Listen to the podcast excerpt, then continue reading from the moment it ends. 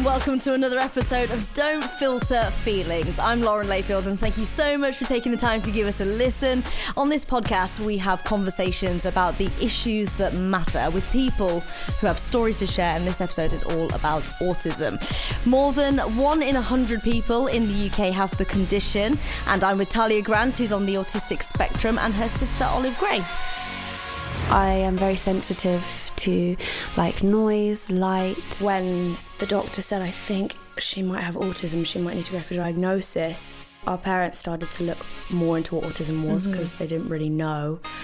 And then they were like, oh, Talia and Olive, welcome to Don't Filter Feelings. Um, today we're recording this podcast at the set of Hollyoaks. It is the Lomaxes, I believe. freaking me out though a little bit because outside today is really really rainy but Yeah, they've made sunny it so it and looks like it's lovely. sunny right Yeah. Talia the first question that we ask every guest on don't filter feelings is how are you feeling right now Um, I actually feel really good because um, I've never done a podcast before, and so it's really excited. And, I, and I've never worked with my sister before as well, so it's really exciting. we're here today to talk about autism so to kick things off Talia can you kind of explain what is autism for anybody who, who doesn't understand it So I have uh, Asperger's. I'm sure that the difference can be quite distinct in two different people, but it's because autism is a spectrum and everyone's so different. So Right. I can only. Um, the way I see it is for me, um, I am very sensitive to like noise, light, um, visually. I, I, I have really good eyesight, so it's kind of She doesn't want to boast, but she does. I hear everything and I taste the everything, and I can walk in a room and be like, "This room smells like wet sneezes." What? I can like I can very like easily like see which I can pinpoint a smell. Okay, so like let's any do it now. experience. because this this room, I'm I'm guessing this room has probably been here for many many Yeah. years. It's been used for lots of different things. It what smells like. I don't want to say an IKEA because I know that IKEA has a certain smell, so I would say like a B and Q. It's more of a B and Q. B&Q's a tiny bit more woody. Yeah, it's way more. B and Q's woodier, but imagine a B and Q but on a Sans set. It's more like a set. Yeah. and you Yeah, can get that specific between an Yeah. IKEA and a B&Q. You can smell the difference. Yeah, I can. Okay, but what if Um, something really like stinks? Are you Oh, hypersensitive I- to that? Yeah, and you will know. Like, awful. It's really awful. I mean, if it's awful for anyone, then just imagine what it's like for me, just struggling in the scent. So the No, other day um, I was on a train and the toilet was out of order Oh, and the carriage really really hummed.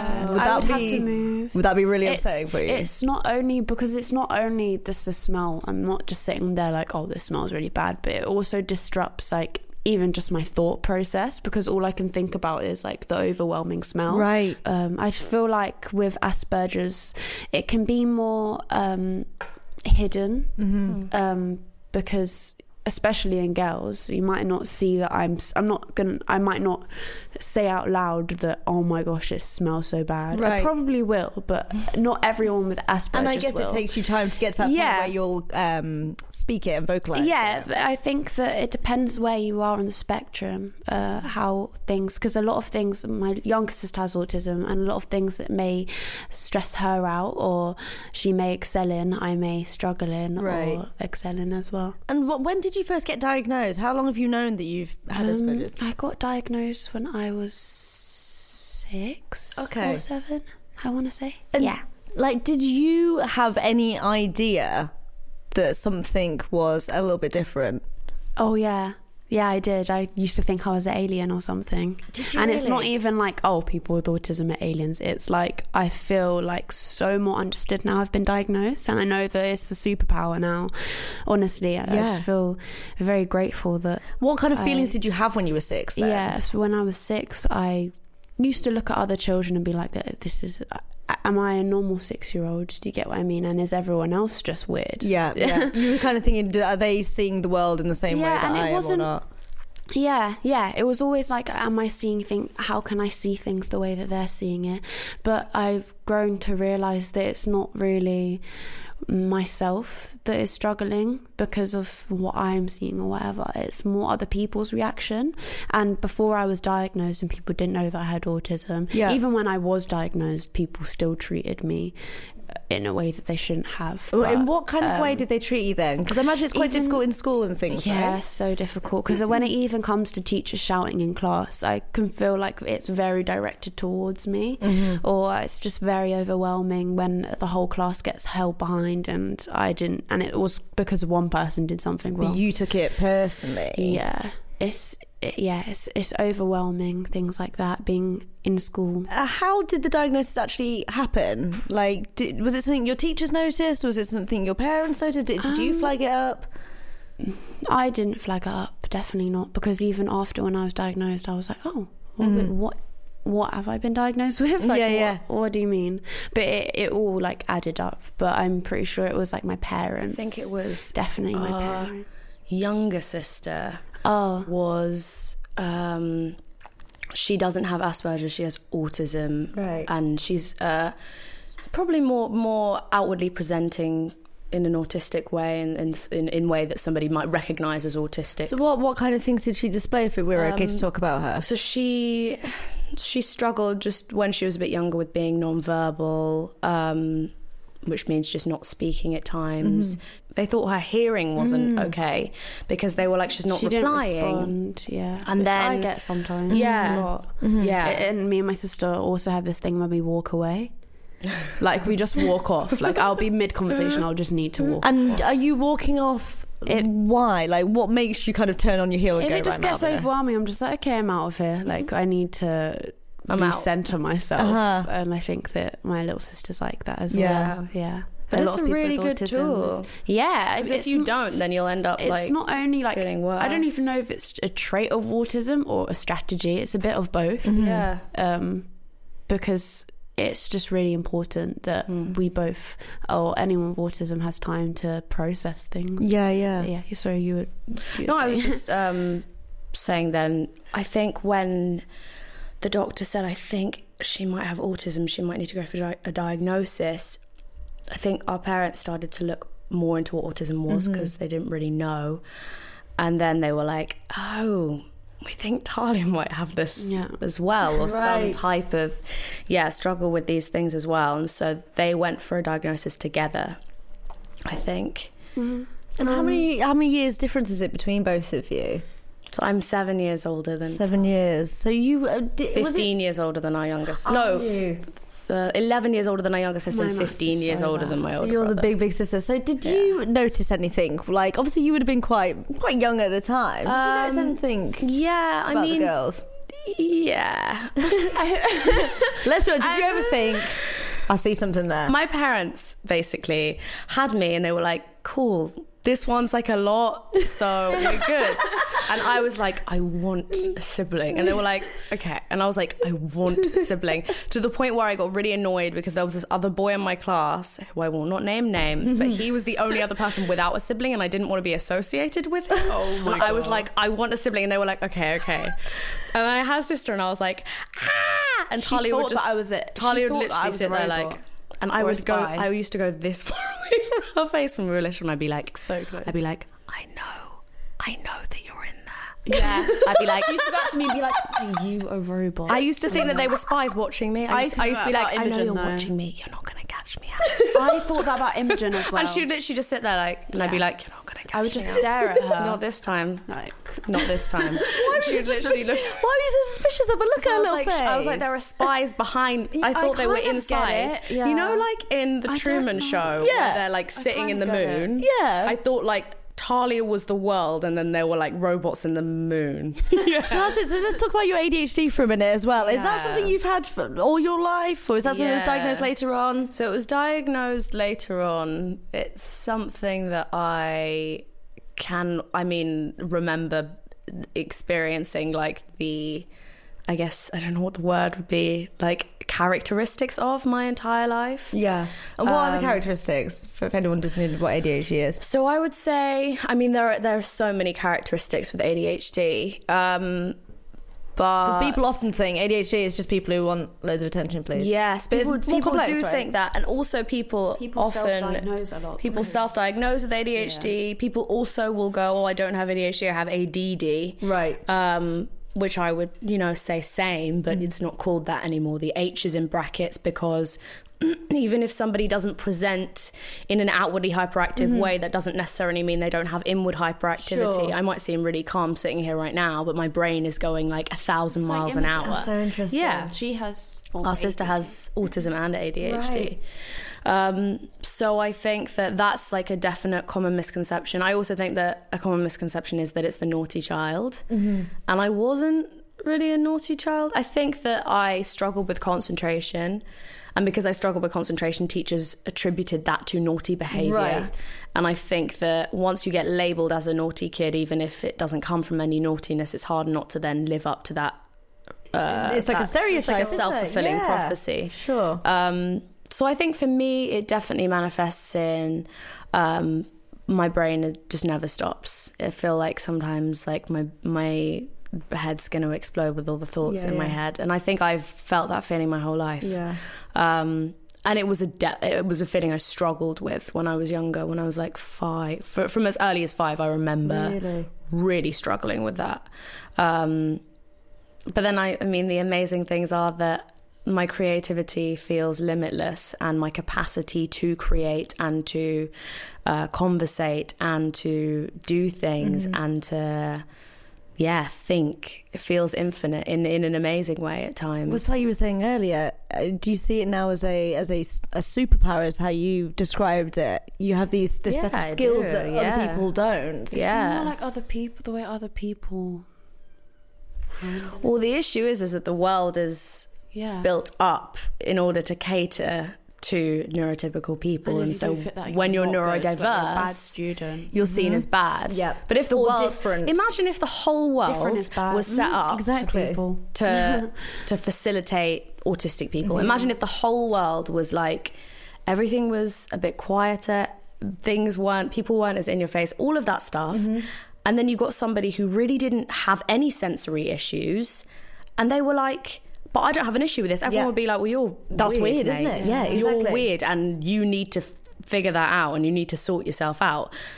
But the world is fit to fit around those people. It doesn't even necessarily mean those people are vastly the majority. I mean, there are industries where I wouldn't say so they are. I think undiagnosed. in the creative industry, Yeah. there are so many people who are and undiagnosed. and that's the thing. You, if we knew about the real number of people that Mm. did lie on the spectrum, it, like you said, the world might have been set up in a slightly different way. Totally. If not the world, at least certain industries or 100%. certain ways of life. of um, probably influential people that Yeah. either have ADHD and autism that have impacted the Mm-hmm. way that our society is today that are unspoken of is like massive. Mm-hmm. Like we don't realize that these influential people like Albert Einstein Mm. had autism or yeah Uh, It's that genius thing, isn't it? Yeah. Where people go, "Oh, they were just really smart, and actually, sometimes you go, actually, Or people go, well, they were just they're just a bit quirky, they aren't just, they? They're just a bit Oh, quirky, yeah. I Or think- maybe they viewed the world Yeah. differently to how everyone Yeah. else seems to be viewing it, 100%. which is really interesting.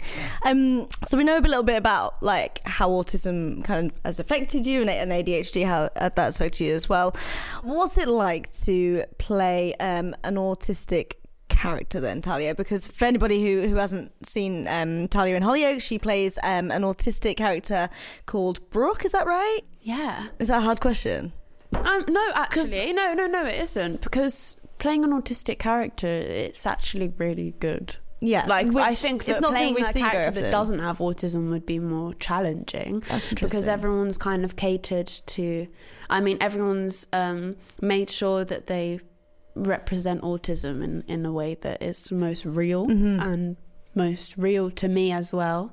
Um, so they they may ask me like is this fitting for your character would your character experience this and we had our own like character workshop about my character That's really cool. and things like that so playing a character with autism is uh, it's it's really good like How would I, you I love feel if they had- other people Yeah. what it's like it's so great like people can actually understand what it's like or kind of have a little bit of insight to what someone with autism or Asperger's may be experiencing day to day Well, how would you have felt if, say, you watched TV and you'd seen a autistic character that was played by someone who wasn't autistic? oh I've seen that What's your What's your thoughts on all it? I mean, seen. her face Yeah, says all we've seen. her face says something different. if you on. have seen it at all, it's all Right. you've seen. And what, how does it make you feel if you see that? I mean, I love Atypical. It's a show on Netflix. I Right. really love it. I think it's really good, and it's. I think it's it's quite real to me. I, I remember watching and being like, "That is very me." And Like, that's is what that's me. an autistic character. no, played. it isn't. Okay, But I think that being an actor, um, and actually acting as putting yourself in someone else's shoes, Hmm. but it's harder for someone that doesn't have autism to put themselves in someone's Because surely then- someone that is white putting themselves in someone that is black shoes, or someone that you will never fully understand the things that we go through day to day. Mm-hmm. Uh, you can understand and you can empathize, but Mhm. you'll never firsthand experience exactly. um, what what we experience.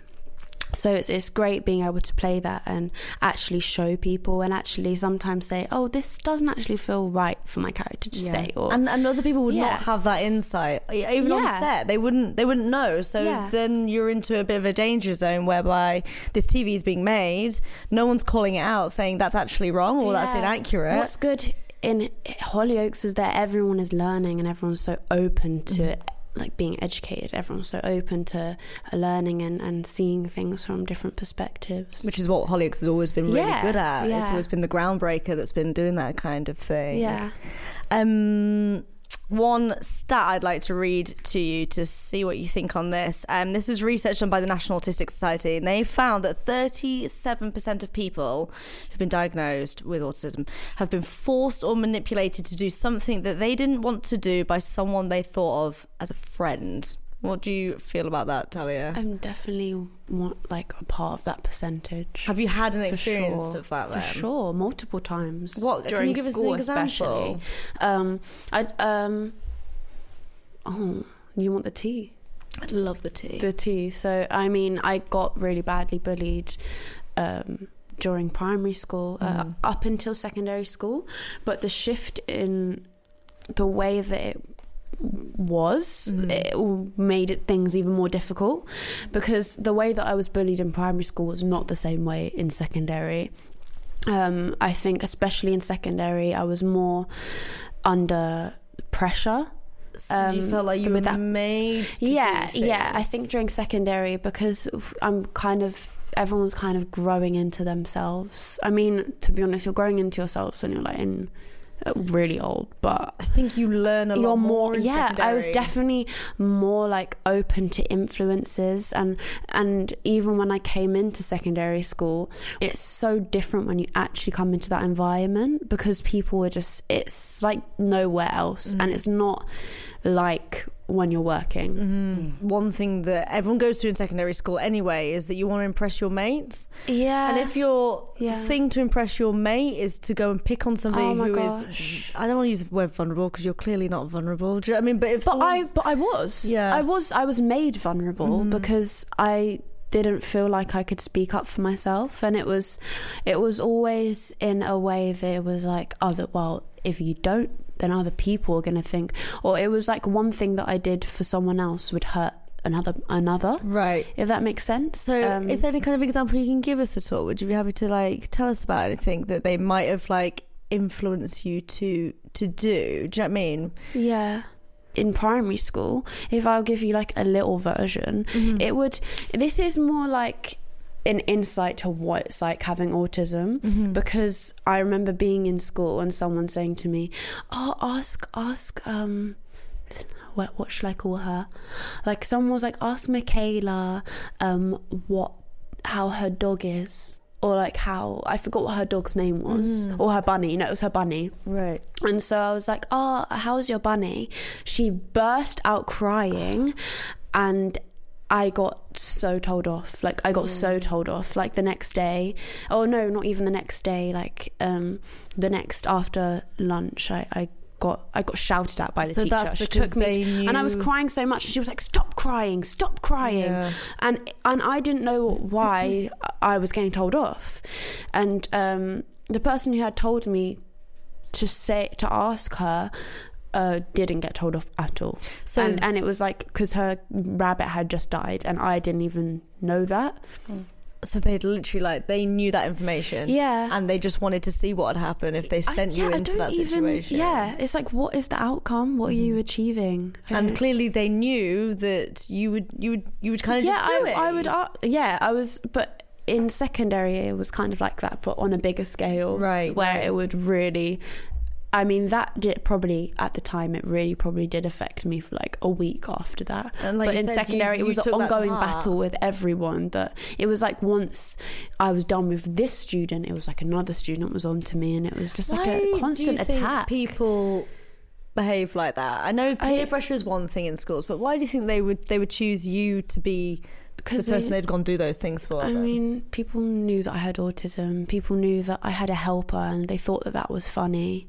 Um, they knew that I would bottom set maths, and to them that meant that I was the easy target Mm. because apparently that means that I'm not intellectual in any other way. Mm-hmm. Um, yeah, it's more it, whatever is easy target. I think people project their own insecurities onto others. So I- I don't even want to be that person that's like they're jealous, but they genuinely are jealous of you. Like Yeah. if you're going through bullying, like eight times out of ten, they're, they're just jealous because they you have something that they don't have, and it's like I. I went from being so carefree, and people saw that and projected their own hate, self hate onto me, and That's a really kind of interesting cloned- thing. made like me a clone into you had, you had that carefree kind of yeah, attitude, and I think when you go into secondary school, a lot of normal kids, I use quotation marks for that. They're not carefree because they're too worried about what other people think of them, and maybe there's a possibility they could see you just getting on with your life and doing your thing. And it's not helpful when you're told that the outside world is worse because it makes you afraid of all people Mm-hmm. and it makes you afraid to talk to adults as well because it kind of feels like, oh, my problems are probably just silly. And, but And you said that obviously, like this is something that it didn't just happen like occasionally. You said it happened quite often. yeah. What's the effect of when that happens and happens and happens and happens and happens? Does it build up? 100%. Yeah, it really does build up. Well, thankfully for me, I had my mum and my dad to support me and my whole family. Um, and my sister is very like. Yeah, she's like she's like she giggles at this. 'Cause Yeah. you're being sweet about her. I just remember in primary school her like say, "I'll give them a wedgie oh, just at the cake sale. If I see them at that cake sale, I will give them a wedgie." I'm just defensive. clearly, clearly, she will pull your pants over your head Yeah. if you mess is- with her there are sister. people that I still don't talk to because they were mean to Talia in But nursery. It's, Really? I Away think from it's reception, because nursery. it's because I I get actually so don't understand why. Do you get? It's because I have nothing like It's mean because- to say, yeah. and Mm-hmm. it's like why? It's just so horrible. But if And someone's mean to me, I'm literally like, that's okay. What was it like for you? Like you said, you're you're a good few years older than Talia, so you must have been really protective. What was it like for you knowing that stuff? Because I'm guessing you knew kind of this stuff was going on. I mean, you feel powerless. You feel like you can't do anything, and it's scary. And also, I think that like it's all well and good being like, I'm gonna do this and do that, and I think a lot of parents feel that as well. Um, but ultimately, like, there's not there's not a lot you can do in terms of like getting revenge on a small teenage right. girl or boy who's can't wedge just a not a nice exactly because Yeah. they're still teenage girls or boys or children um so yeah it's, it's difficult What do you think needs to change in schools?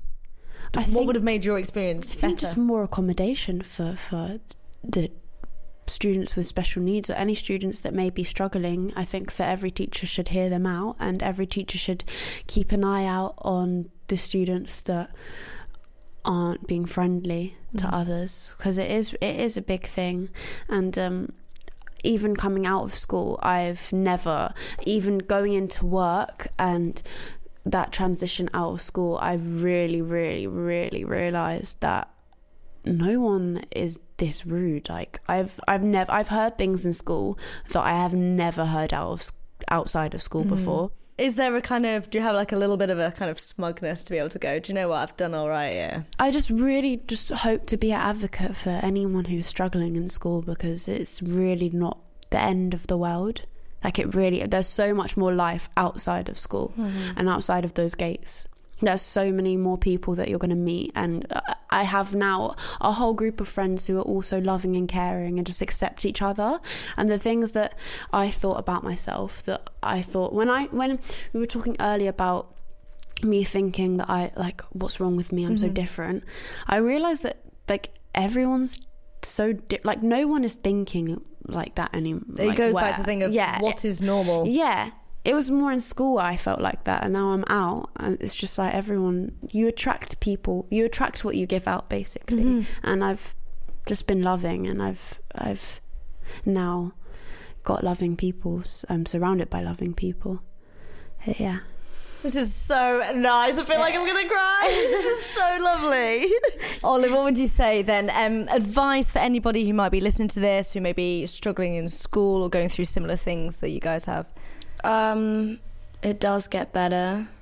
Find your people, even if you're in a place where you feel like you've lost yourself. Um, you will find yourself again, and the person that you will find will be so much better and so much Yes. richer for having experienced what you've experienced. And my advice to other people on the outside is to be brave and go against the grain. Go against the grain of choosing to be mean to a person. Because I think so easy. bullies are bullies, but I think it's also really easy to be mean to somebody. If, if you go, well, that's So that's much- the person that we're mean to. Mm-hmm. That's the person that we're kind of just push aside. That's the person we say that to. It actually takes somebody to go.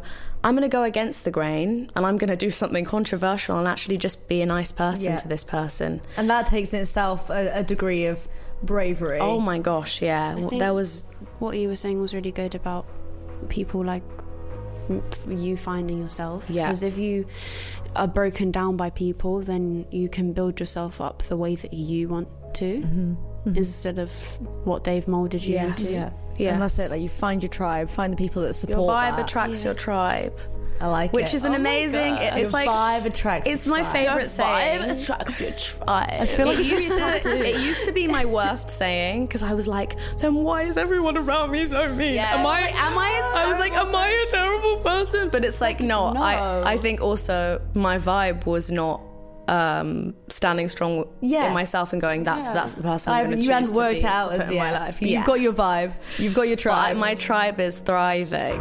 Guys, thank you so much for joining me. Um, if you want more Don't Filter feelings, you can search the hashtag or you can check out Hollyoaks on your social feeds. And if you've been affected by anything you've heard on this podcast or seen on Hollyoaks, then there's help and support at channel4.com slash support. I really hope you've enjoyed this podcast and it would be amazing if you could leave us a rating and review the episode wherever it is that you listen. More ratings and reviews means more and more people will hear about the podcast. So please do take a second to spread the word. And in the next episode of Don't Filter Feelings, we will be talking about far right extremism. I spent 20 years involved in the far right. I initially joined at school when I was 15. Through just one picture, I then got involved in, you know, the far right and spent 20 years in it.